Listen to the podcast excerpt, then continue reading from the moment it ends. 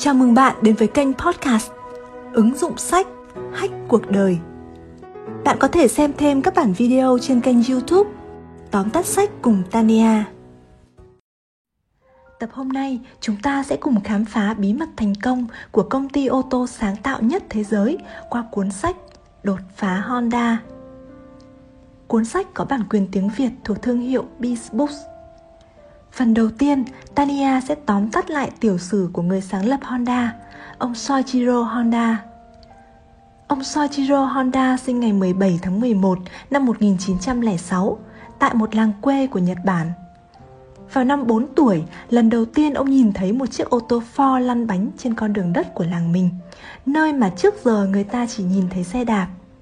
Cậu bé Sojiro khi đó đã mê mẩn mùi dầu xe đến mức cúi mũi sát vào vũng dầu để hít hà rồi xoa tay vào chúng. Ngay từ khoảnh khắc ấy, một ước mơ được đắm mình trong dầu nhớt với những phát minh về máy móc đã được thắp lên trong ông. Năm 15 tuổi, Sojiro bỏ học và rời khỏi nhà. Ông lên thành phố Tokyo để tìm việc làm liên quan đến động cơ đốt trong. Ông trở thành nhân viên tập sự tại cửa hàng sửa chữa ô tô và xe máy.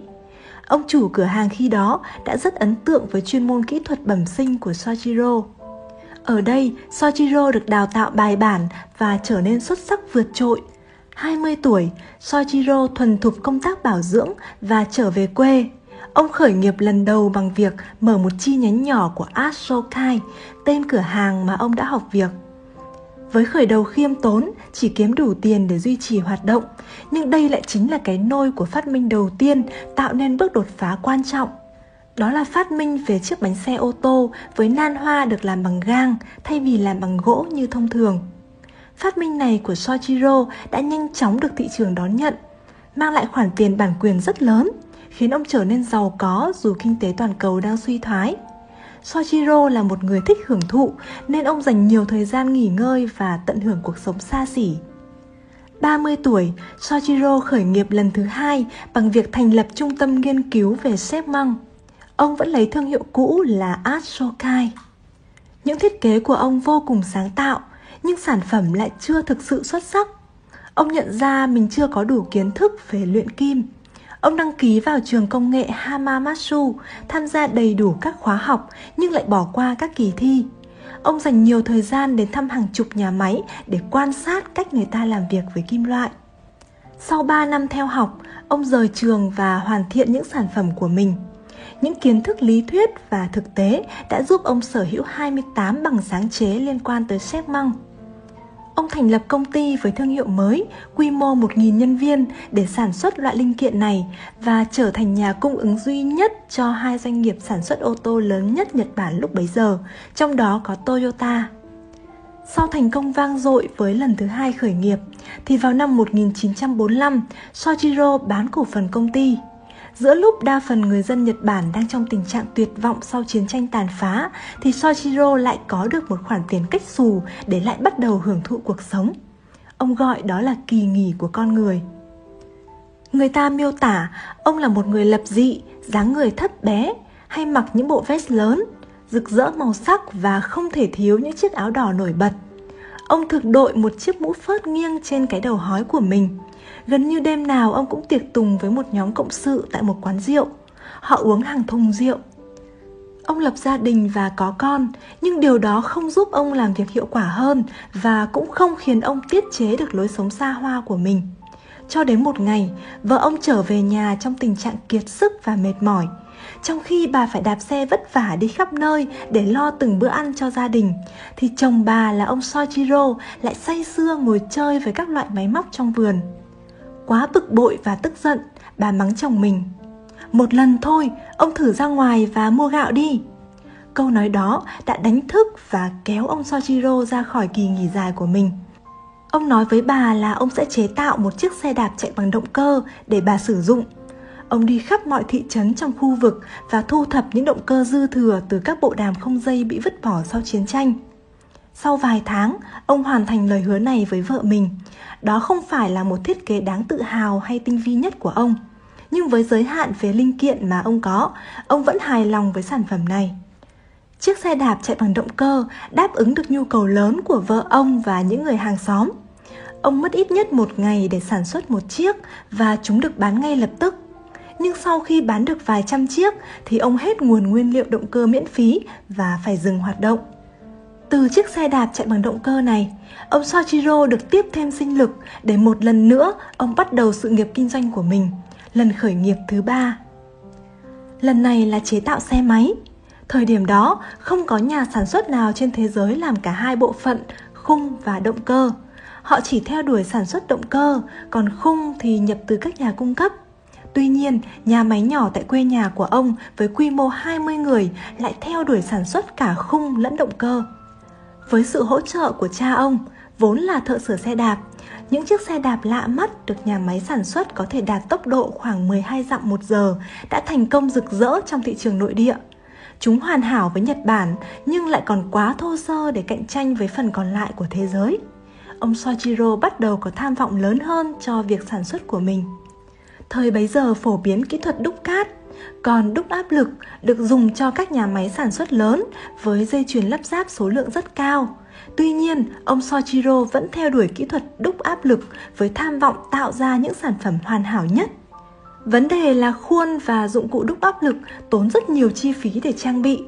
Không có tiền để mua, ông Soichiro đã giải quyết vấn đề này bằng cách yêu cầu nhân viên tự làm khuôn một cách thủ công. Họ đã thiết kế khuôn độc quyền dành riêng cho Honda Motors và đem lại lợi thế cho công ty trước các đối thủ. Thành công về khuôn đúc đã trở thành tiền đề quan trọng. Sau này, trong phần lớn lịch sử của mình, Honda đã tự thiết kế hầu hết các thiết bị sản xuất tiên tiến như robot và các máy tự động khác. Việc thực hiện kỹ thuật nội bộ giúp cho Honda có một hệ thống sản xuất linh hoạt, có thể tạo ra những thay đổi lớn trong khoảng thời gian rất ngắn. Đây là điều khác biệt trong ngành công nghiệp ô tô. Nửa đầu năm 1949, công ty ra mắt chiếc xe máy đầu tiên được sản xuất hoàn toàn trong nhà máy của mình. Đó là chiếc Dream Machine với ý nghĩa ẩn dụ là sức mạnh của những giấc mơ. Nó không còn hình dáng của một chiếc xe đạp gắn động cơ mà đã là một chiếc xe máy hoàn chỉnh thực sự với hệ thống truyền lực thích hợp. Mẫu xe này đã bán được tương đối nhiều khi lần đầu tiên xuất hiện trên đường phố. Nhưng điều đáng tiếc là thành công này chỉ đến trong thời gian ngắn, vì nền kinh tế non trẻ của Nhật Bản đã sụp đổ một lần nữa bởi chính sách áp đặt của Mỹ. Sản phẩm Dream Machine cũng bắt đầu để lộ những điểm yếu của mình. Doanh số của Honda vì thế mà sụt giảm thê thảm. Ông Soichiro lúc này đã 42 tuổi. Ông chấp nhận mạo hiểm và quyết tâm giữ lại công ty. Ông muốn tìm kiếm một đối tác, một chuyên gia tài chính để huy động vốn và quản lý tài chính cho Honda Motors nhằm vực dậy và đưa công ty bước qua giai đoạn sống còn này. Sự can đảm, kiên trì và niềm tin sâu sắc đó của ông đã được đền đáp. Fujisawa Takeo, trẻ hơn Soichiro 4 tuổi. Fujisawa sinh ra tại cái nôi của ngành sư phạm, nhưng ngành nghề đó đã không chọn ông – Fujisawa trưởng thành và bắt đầu với công việc bán hàng. Ông đã rất thành công với vai trò là một nhân viên bán hàng lưu động và trở nên lão luyện trong việc định hướng thị trường. Trong lòng Fujisawa luôn âm ỉ một cảm giác khó tả về một cơ hội khởi nghiệp ẩn chứa đâu đó và ông luôn kiên trì tìm kiếm. Qua một người bạn giới thiệu, Fujisawa và Soichiro đã gặp nhau. Nếu như Soichiro thích khoa trương, thích uống rượu và nói nhiều, thì Fujisawa lại điềm đạm, uống rất ít và thích lắng nghe. Nếu như Soichiro có dáng người thấp bé, đầu hói và ăn mặc lập dị, thì Fujisawa lại cao giáo, mái tóc rậm rạp và trông giống một vị vương giả.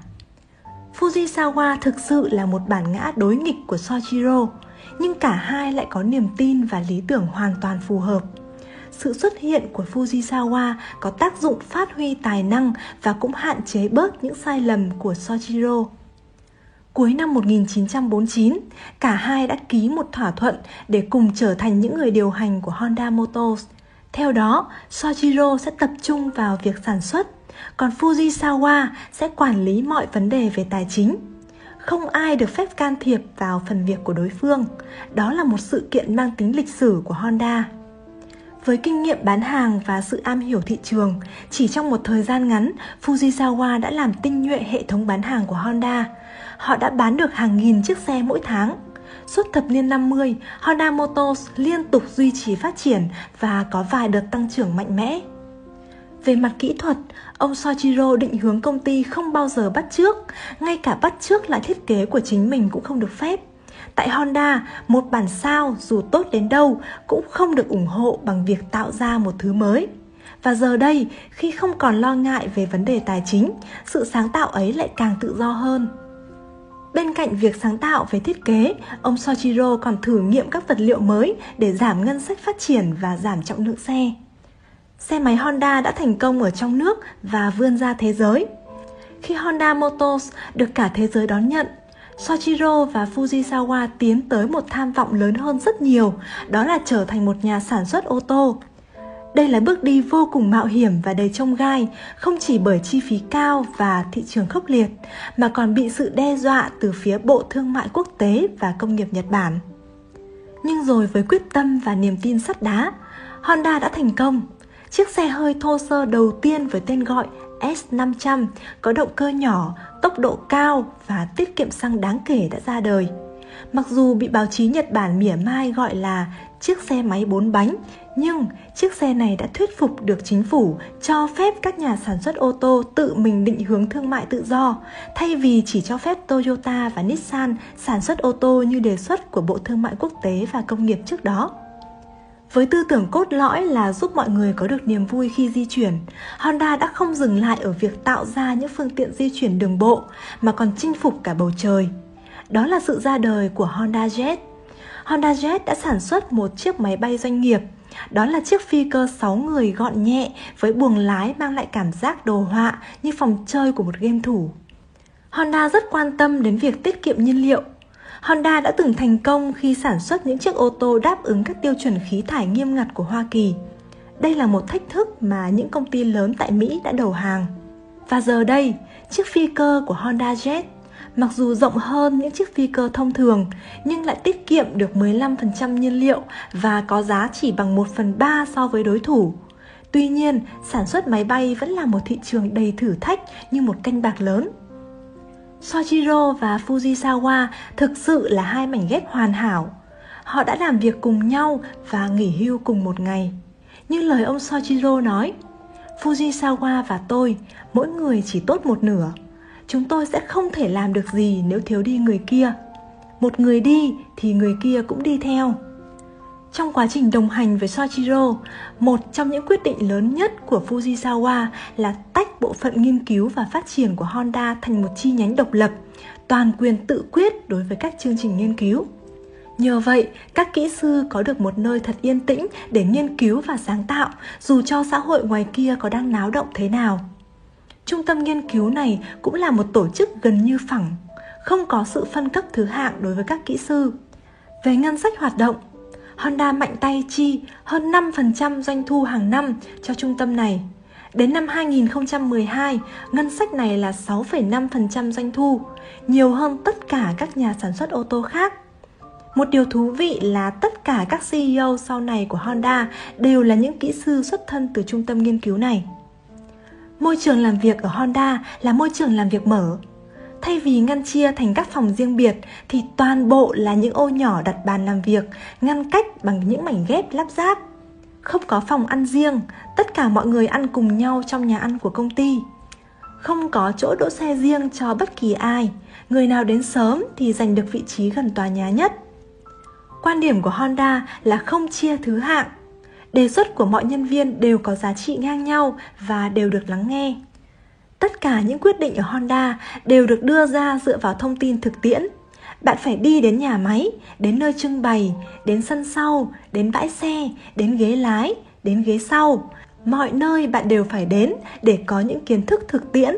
Sau đó, dùng những kiến thức thực tiễn đã có để tập trung vào tình hình thực tế và bắt đầu đưa ra quyết định và đề xuất. Việc đưa ra phương án lắp đặt bình xăng dưới yên xe máy, giúp phụ nữ mặc váy đầm cũng có thể lên xe một cách thoải mái, là một trong những kết quả của việc Honda đã cử đi rất nhiều đội đi thực tế sáng tạo ra. Tham gia các giải đua xe lớn cũng là hoạt động nằm trong nguyên tắc này. Ông Soichiro cho rằng những cuộc thi là sân tập đặc biệt cho kỹ sư cơ khí và kỹ sư thiết kế. Cuộc thi đua xe là nơi mà các động cơ, thân xe, lốp xe, hộp số và phanh xe được kiểm tra khắc nghiệt nhất. Có một câu chuyện được lưu truyền ở Honda nhiều năm về chiếc vòng găng piston bị cháy trong một cuộc đua xe F1 thế giới. Người làm ra chiếc vòng găng piston đó là Iri Maji, một kỹ sư mới tốt nghiệp. Tất cả các phép tính của Iri Magi được thực hiện trong phòng thí nghiệm và tách khỏi những kiến thức thực tế cần thiết. Đó là lý do đã tạo nên sự cố này. Soichiro nổi tiếng là người dễ nổi nóng và thiếu kiên nhẫn, vì vậy mà sự việc này đã tạo ra một cơn thịnh nộ. Ông phạt Irimaji bằng cách bắt cậu đi xin lỗi từng người trong nhóm đua F1. Ông cũng đi cùng với cậu. Irimaji rất xấu hổ nhưng sẵn sàng nhận trách nhiệm. Một thập kỷ sau, Irimaji trở thành giám đốc chi nhánh Honda tại Hoa Kỳ. Cho dù General Motors từng mời Irimaji vào một vị trí điều hành cấp cao, nhưng ông vẫn gắn bó với Honda. Một câu chuyện khác về nguyên tắc nơi thật, việc thật kiến thức thật của Honda là việc chiếc Super Cup tiến vào thị trường Hoa Kỳ. Thay vì chờ đợi xây dựng được mạng lưới phân phối như cách các công ty khác thường làm, thì Honda đã cử Kihachiro Kawashima trực tiếp đến Hoa Kỳ và thâm nhập thị trường. Kawashima không nhận được sự hướng dẫn hay một tài liệu nghiên cứu thị trường nào. Ông cùng hai đồng nghiệp nữa được tung tới đó với một mục tiêu, bán được vài chiếc xe máy ở Mỹ. Khi tới Mỹ, Kawashima đã rất chán nản bởi người Mỹ không hề quan tâm đến những chiếc xe máy Nhật Bản dù chúng rẻ hơn hầu hết các xe khác cùng cỡ. Bởi trong mắt thế giới lúc bấy giờ, sản phẩm Nhật Bản đi kèm với những khái niệm như đồ làm bằng nhựa và giá rẻ. Trong khi đó, tại Mỹ thì Harley là một tượng đài gần như không thể bị đánh bại. Các đại lý xe máy thì hoạt động hời hợt, đa số họ chỉ mở cửa vào ban đêm và cuối tuần.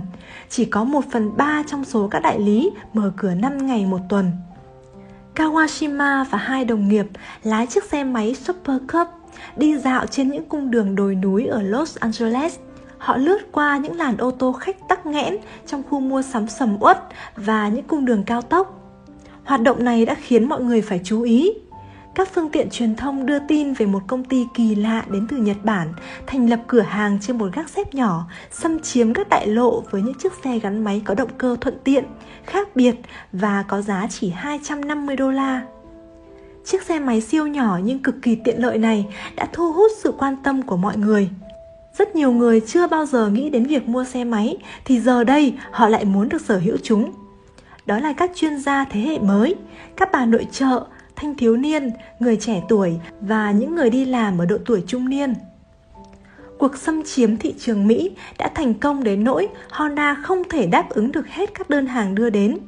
Chỉ trong vòng vài tháng, 40.000 chiếc xe máy đã được bán thông qua 500 đại lý. Từ ví dụ trên, chúng ta có thể hình dung Tại Honda, mỗi nhân sự đều được thúc đẩy tinh thần sáng tạo lên mức cao nhất để tìm ra những giải pháp tốt nhất bởi vì Honda tôn trọng chủ nghĩa cá nhân, mỗi người là một cá thể độc lập. Honda không dạy bạn bơi theo từng bước, họ chỉ ném bạn xuống hồ và để bạn tự tìm cách xoay sở.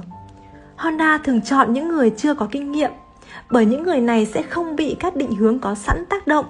Họ sẽ sẵn sàng được đào tạo, lăn xả vào công việc. Ông Soichiro rất thích những người đã từng trải qua nhiều khó khăn.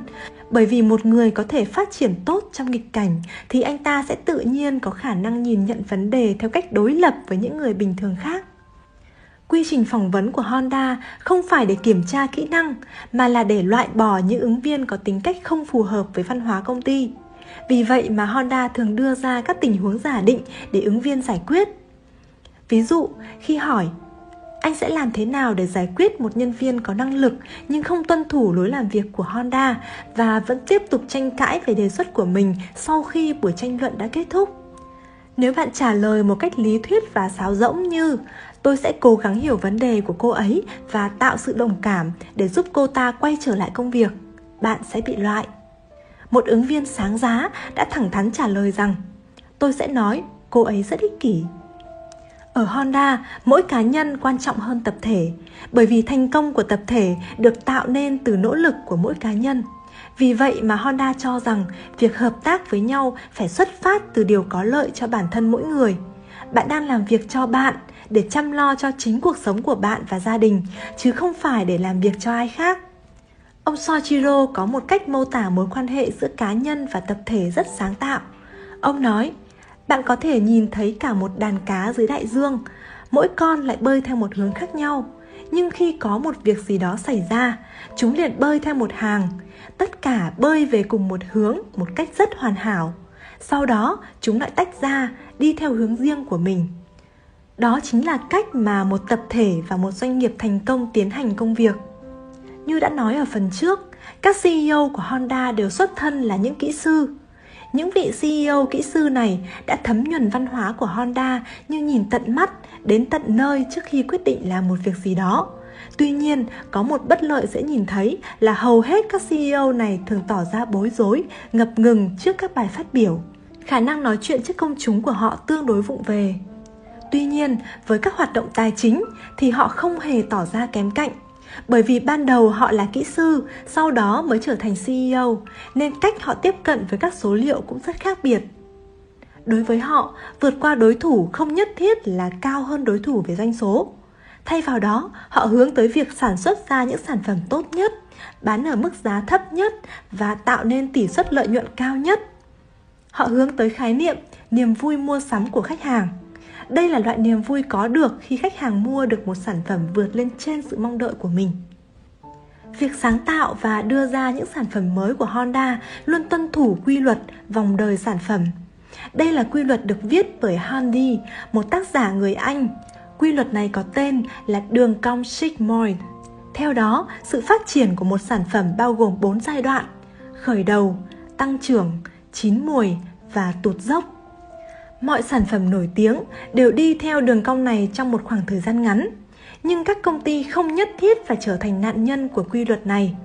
Thay vào đó, các doanh nghiệp nên bắt đầu một đường cong mới trước khi sản phẩm kịp trở nên kém thu hút bằng cách cho ra đời phiên bản cải tiến hơn trước khi đối thủ làm điều tương tự.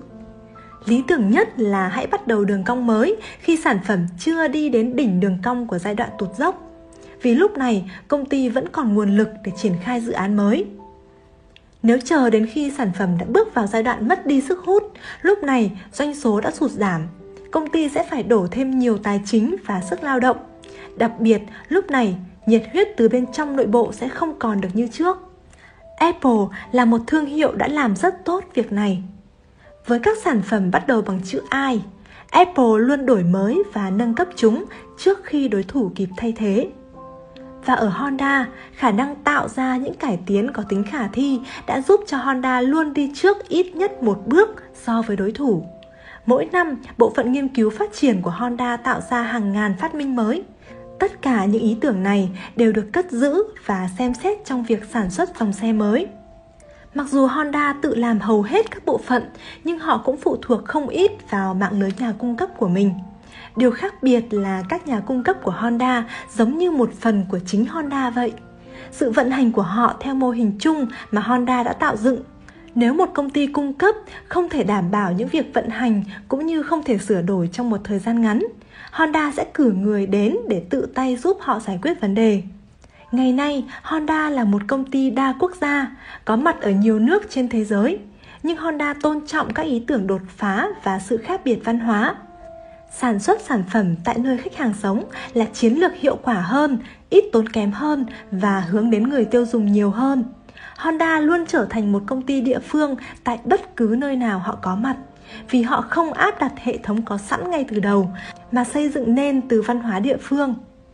Ở hoa kỳ, honda đậm chất người mỹ, và ở thái lan, honda lại là nhà sản xuất ô tô mang chất thái nếu như ở Toyota, các đề xuất và giải pháp được đưa ra đều phải thông qua bộ phận quyết định cuối cùng là trụ sở chính tại Nhật Bản, thì ở Honda, mỗi nhà máy, mỗi văn phòng trên thế giới đều được quyền độc lập tự quyết.